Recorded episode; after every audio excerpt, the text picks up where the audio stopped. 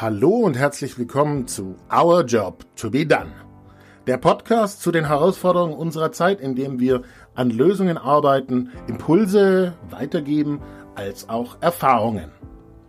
Es war im September 2017, als Hollywood-Star Kevin Spacey Partner beim Münchner Startup-Festival Bits and Pretzels wurde. Es war ein Traum, der kurz darauf endete, als Kevin Spacey mit Vorwürfen zu sexuellen Übergriffen konfrontiert wurde. Andreas Bruckschlögl und Felix Haas von Bits and Pretzels berichten in diesem Podcast, wie sie mit dieser schwierigen Situation umgegangen sind. Eine absolute Herausforderung. Es brauchte Differenzierung, genaues Hinschauen, was macht Sinn und auch konsequentes Handeln. In diesem Zusammenhang eine kurze Info.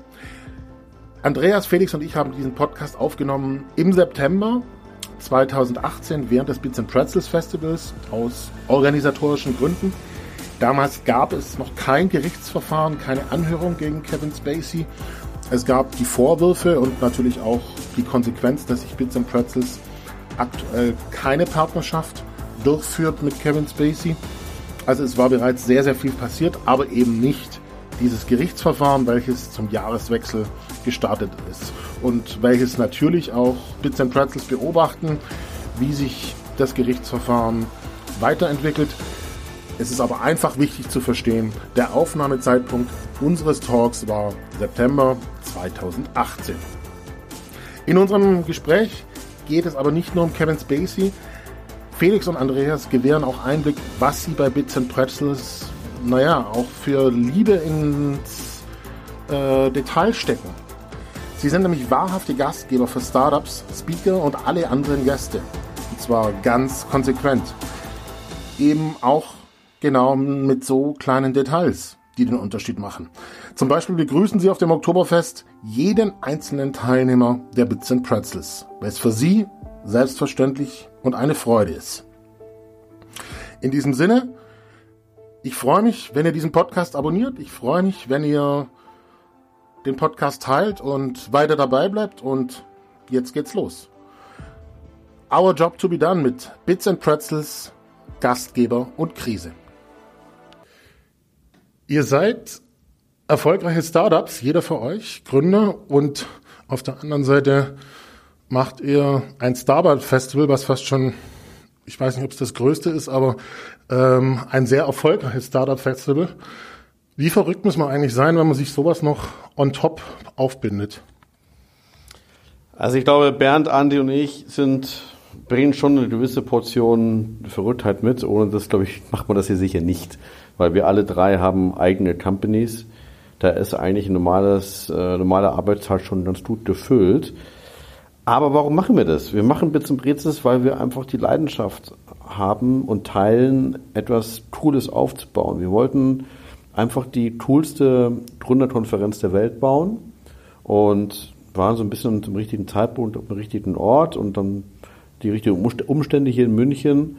Und deswegen hat es sich so schön entwickelt. Das wäre alles im Übrigen nicht möglich ohne unser Team und unser Core-Team, heißt es intern, der Christian und Co., die das ganze Jahr über nichts anderes machen. Also die sitzen den ganzen Tag bei uns im Headquarter und schrauben an den unzähligen Details, die man hier hoffentlich auch ein bisschen spürt. Das heißt, denen gebührt ein ganz großer Dank. Aber ja, wir drei machen das nebenbei und sehr zum Leidwesen unserer Freundinnen bzw. Ehefrauen, von denen wir uns immer regelmäßig eins auf den Kopf holen, die sagen, jetzt musst du schon wieder bis um 11 Uhr oder 12 Uhr nachts irgendwo sein. Aber ihr seid, und so erlebe ich euch auch, wirkliche Überzeugungstäter. Ja, absolut. Ich meine, da kann ich auch nur noch den Punkt hinzufügen, dass es uns einfach sehr wichtig ist, auch wieder was zurückzugeben. Und das war auch, oder ist ja eines der Mottos auch von Kevin Spacey, den wir letztes Jahr als Partner mit on board genommen haben, weil das ja wirklich unsere Mission, unsere Vision ist, zum einen die Gründerszene zu stärken und da einfach wieder den Leuchtturm zu bauen und wirklich einen großen Strahleffekt auf München zu haben für mittlerweile ganz Europa. Also wir sehen uns in der Pflicht, Europa quasi da zu stärken.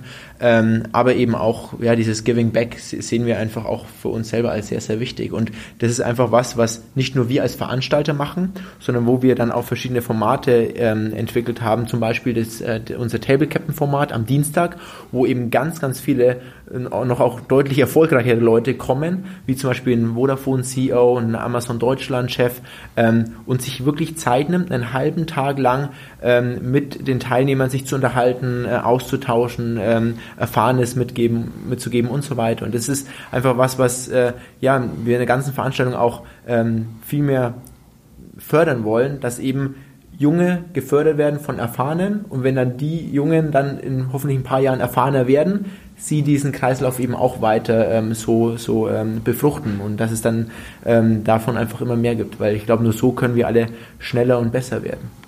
Jetzt habe ich spannenderweise genau das, was du, Andreas, gerade erzählt hast, letztes Jahr erlebt. Ich habe den Rüdiger von Sportfreunde Stiller auf diesem Weg kennengelernt, und wir haben uns viel angereichert auf diesem Weg, und er ist bei weitem nicht der Einzige. Gleichzeitig saßen wir vor einem Jahr zusammen, da kam Kevin Spacey zum zweiten Mal und näher zusammenrücken, und ich durfte es auch erleben, wie das euch berührt hat und wie ihr auf der Bühne gestanden seid, wie das was ganz Besonderes ist.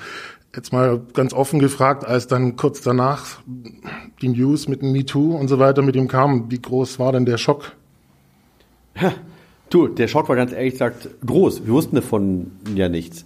Wir haben den Kevin Spacey als jemanden kennengelernt, der uns unfassbar geholfen hat. Das haben wir auch öffentlich ja dann so gesagt. Klar waren wir da erstmal völlig schockiert. Wir drei haben das natürlich dann alles gleich in den Medien gelesen. Und wir mussten uns überlegen, wie wir damit umgehen. Es war aber sehr schnell klar, wir mussten da reagieren. Wir wollten auch reagieren. Ich meine, die Anschuldigungen ihm gegenüber sind jetzt nicht gerade ohne. Auf der anderen Seite, das sind ja bis heute nur Anschuldigungen. Er wurde ja auch nicht einmal unseres Wissens nach angeklagt. Das heißt, es war für uns überhaupt keine einfache Situation. Wir haben uns dann aber dazu entschieden, dass wir die Partnerschaft mit ihm pausieren, aussetzen, nicht beenden, aber auch nicht einfach so weiterführen, sondern pausieren. Und so ist es bis heute. Und so sehen wir es auch heute nach wie vor. Es sind Anschuldigungen Kevin Spacey gegenüber, die nicht ohne sind. Die passen auch, die nicht zu uns sind.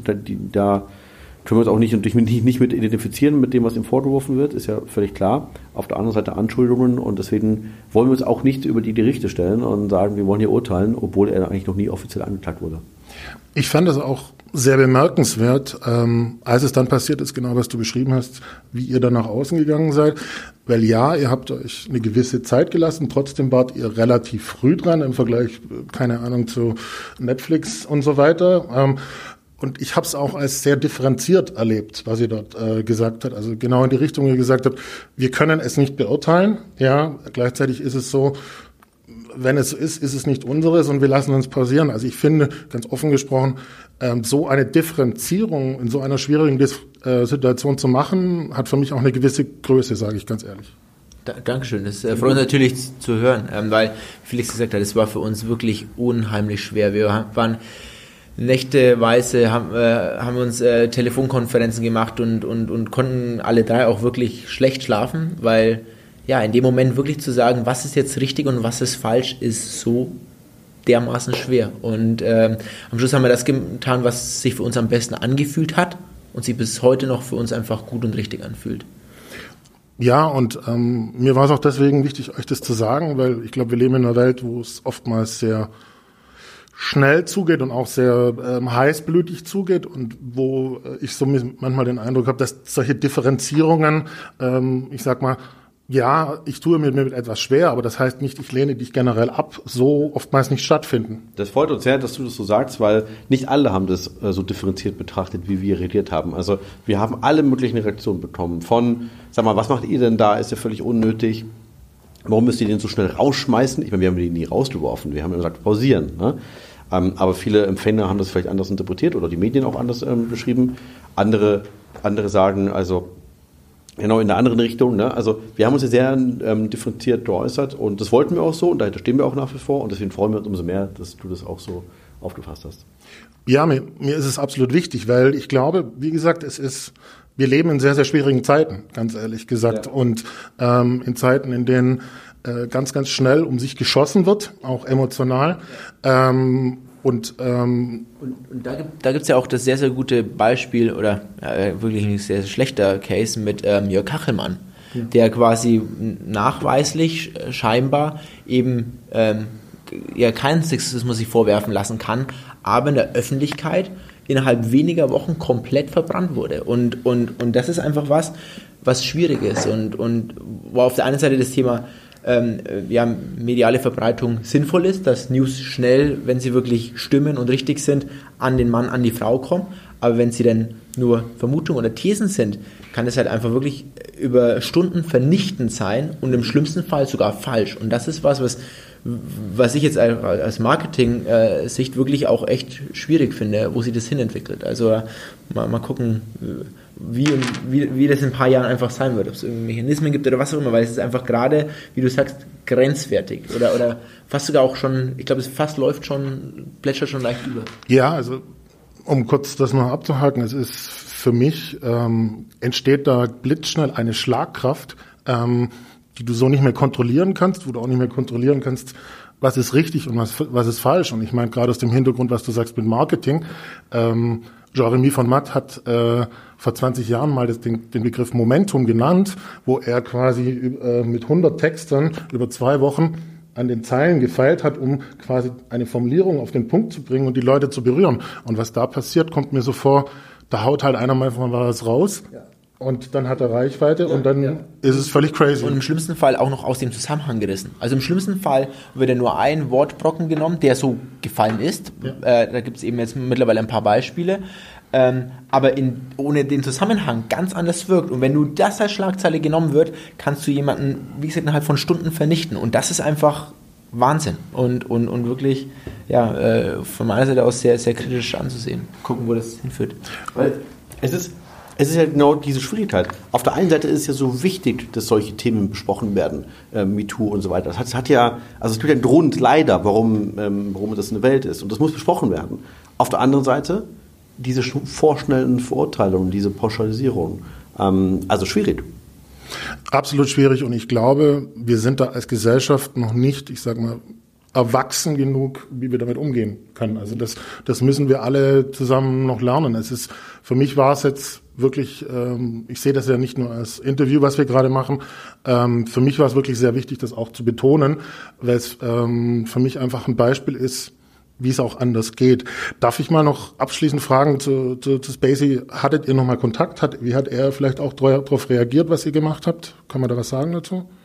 Ja, also wir drei sind im regelmäßigen Kontakt mit seinem Umfeld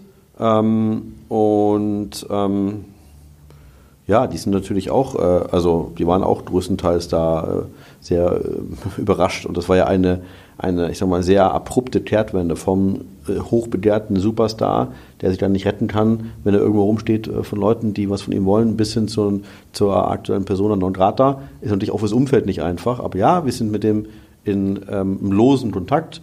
Er ist ja nach wie vor bei uns beteiligt, was da sehr passiv ist. Also er hat überhaupt keinen Einfluss auf irgendwas. Aber ja, ist natürlich weiter auch im losen, regelmäßigen Kontakt. Mhm. Vielleicht jetzt auch nochmal den Blick zurück. Wir hatten vor einem Jahr schon mal drüber gesprochen. Das war jetzt nicht so der große Big Bang, aber es ist ja nicht das Einzige, was so über die Jahre passiert. Ihr hattet damals, das war glaube ich in der Paulanerhalle, als das noch war, Löwenbräu Keller, sorry, danke. Bisschen nebenher noch den Bierbrauer verwechselt. Die Situation exemplarisch, dass da auch was nicht so ganz ideal gelaufen ist mit Onstage und den Leuten und so weiter, die sich dann direkt am Tisch austauschen wollten. Ich sag mal, inwiefern, weil es oft heißt auch Fehlerkultur, inwiefern haben solche Herausforderungen, Spacey ist jetzt ein bisschen andere Dimension, aber dennoch solche Herausforderungen vielleicht auch euch eher nochmal zusammengeschweißt, ganz ehrlich? Also auf jeden Fall hat es uns zusammengeschweißt. Und am Ende des Tages, wenn man um vor allem zu dem Anfang nochmal zurückzukommen, wo Felix ja auch so schön gemeint hat, dass man durchaus eine Portion Verrücktheit mitbringen muss, um sowas aufzubauen, ist ja einfach auch so, wenn du verrückt denkst, wenn du groß denkst, dann machst du mit diesem Denken zugleich auch die Tür auf für große Risiken. Und das ist uns natürlich bewusst und nur so kann auch Neues und Besseres entstehen, indem man einfach Risiken eingeht. Und ist auch am Ende des Tages ein bisschen eine Statistik, wenn du einfach 10 Risiken eingehst, fliegen halt davon mal 2, 3 die um die Ohren. Und genauso war es eben im Löwenbräu-Keller, da hatten wir einfach die Wachstumsschmerzen, dass wir schnell gewachsen sind, da einfach das Umfeld zwar gut war zum Netzwerken, aber nicht gut war, um jemanden zuzuhören. Das haben wir einmal erlebt, da haben wir gesagt, okay, wahrscheinlich liegt es an der Akustik. Beim zweiten Mal haben wir wirklich quasi das Thema mit Akustik, einem besseren Soundsystem erschlagen wollen, haben wir gemerkt, das funktioniert nicht und dann gleich wieder gehandelt. Und ich glaube, das ist einfach was sehr, sehr wichtig ist, Dinge testen, dann eben notfalls nochmal ein bisschen nachjustieren, wenn man mal merkt, okay, der Test war jetzt vielleicht noch nicht optimal, aber dann auch sofort eben aufstehen, weitermachen. Und dieses Aufstehen, weitermachen ist einfach was jedes Startup, aber ehrlicherweise aktuell jedes Unternehmen können muss, weil genauso wie eben das Thema Kommunikation immer noch schneller wird auch das Thema Wettbewerb entsteht, Agilität beim Wettbewerb, auch das wird alles immer noch schneller und deswegen musst du einfach in einer hohen Schlagzahl mittlerweile Dinge ausprobieren, daraus lernen, wirklich auch lernen, auch zuhören und dann Dinge besser machen. Und das ist was, wo wir uns bei der Bits & Pretzels einfach sehr, sehr stark danach verschreiben, weil ich glaube 3-4 Tage, Felix, korrigiere mich, nach der Veranstaltung schicken wir direkt einen Feedbackbogen an alle raus, wenn noch alles frisch im Kopf ist, Fragen nach, was hat euch gefallen, aber vor allem, was hat euch nicht gefallen, wo habt ihr denen was besser gemacht werden kann, weil nur daran können wir besser werden und wir sehen auch wirklich die Bits & Pretzels als Produkt, was jedes Jahr nochmal geschliffen, verbessert, weiterentwickelt werden muss. Und ich glaube, das ist einfach, egal ob es bei uns im Event oder bei uns in den eigenen Startups oder bei jedem Unternehmen einfach, ja, das Allerwichtigste, was du heutzutage machen kannst. Und trotzdem nicht zurückzuschrecken vor einem Risiko, weil das, ich sag, gehen wir jeden Tag mit vielen Dingen ein. Ich finde da auch bemerkenswert, also ich meine, dieses Jahr habt ihr das Konferenzthema Diversity, da könnte man jetzt meinen, so nach dem Motto, das ist jetzt die Reaktion auf Kevin Spacey. Auf der anderen Seite sage ich ganz ehrlich, wir haben uns auch ein bisschen kennengelernt die letzten Monate. Ich kenne und schätze auch Lena schon eine Weile und muss ganz ehrlich sagen, nee, es passt sehr, sehr gut zu euch. Und was ich eben auch sehe in diesem Zusammenhang, ist, dass ihr gerade in diesem Bereich, wo ihr jetzt mit der Messe München zusammengegangen seid, viel passiert ist. Euch ist das Thema Matchmaking, die richtigen Leute zusammenzubringen, sehr, sehr wichtig. Ich habe gesehen, es gibt einen Ruheraum in diesem Zusammenhang. Also da ist die Weiterentwicklung, die Leute, richtigen Leute zusammenzubringen, vielleicht auch in ihrer Eigenheit und denen dann einen Raum zu geben, ist meiner Wahrnehmung im Vergleich zum letzten Jahr nochmal unglaublich viel passiert. Auf jeden Fall. Wie du schon gerade beschrieben hast. Genau das war unsere Intention, an vielen Ecken und Enden zu verbessern. Nicht nur den einen großen Big Bang und Big Splash, den haben wir auch immer gerne, aber wir haben uns so intensiv und vor allem unser Team hingesetzt, an allen Ecken und Enden versucht zu verbessern und zwar auch sehr oft einfach auf dem Feedback von euch und von den Teilnehmern. Ihr seid ja die Wichtigsten. Ja? Ihr sollt ja nach Hause fahren und sagen, wow, das hat sich gelohnt, jetzt diese 3 Tage meines Lebens, kostbaren Tage zu investieren, und das Geld zu investieren, nach München zu kommen. Ich bin nach Hause gefahren und sage, super war's. Und dazu gehören unseres Verständnisses nach so viele kleine Details. Also diese neuen Räumlichkeiten, die wir haben, das verbesserte Essen, wie du beschrieben hast, diese von Lena kuratierte Diversity Stage, aber auch die Business-Programmpunkte, die Spotlight Stage und das Matchmaking und die Pitch Stage und die Academy Stage. Also und. Ich könnte jetzt aber eine halbe Stunde aufzählen. Das ist es, was am Ende des Tages das Bits & Brezels Gesamtpaket ausmacht. Ja, es ist für mich auch, also ich meine, wenn ich jetzt schauen würde, so nach dem Motto, oh, jetzt ist kein Kevin Spacey da und so weiter, dann würde ich vielleicht irgendwie überlegen, ja, was mache ich jetzt da damit mit der Konferenz? Aber ich erlebe es, ich sag mal, etwas ruhiger als im Vergleich zu letztes Jahr. Wart mal ab. Nein, ich glaube, der Eindruck täuscht. Wart mal ab. Heute Abend, Herrn Böhmermann, das wird, glaube ich, alles andere als ruhig. Genau, das stimmt. Das ist natürlich auch das Highlight. Aber auf der anderen Seite genau diese Details. Und dann quasi macht Herr Böhmermann die Tür zu, oder? Genau. Und wir haben noch einen Überraschungsannouncement heute nach dem Herrn Böhmermann. Man darf gespannt sein. Okay. Auch alles andere als ruhig. Also ihr schaltet dann quasi die Gashebel noch. Ich mal nochmal hier die Bitze Bristol Turbo an. Wie schwierig war es, Herrn Böhmermann zu bekommen? Das war über jedem wirklich High-End-Speaker super schwer, weil die haben alle einen vollen Terminkalender, die haben alle Opportunitäten, wo sie, glaube ich, die nächsten 10 Jahre sprechen könnten.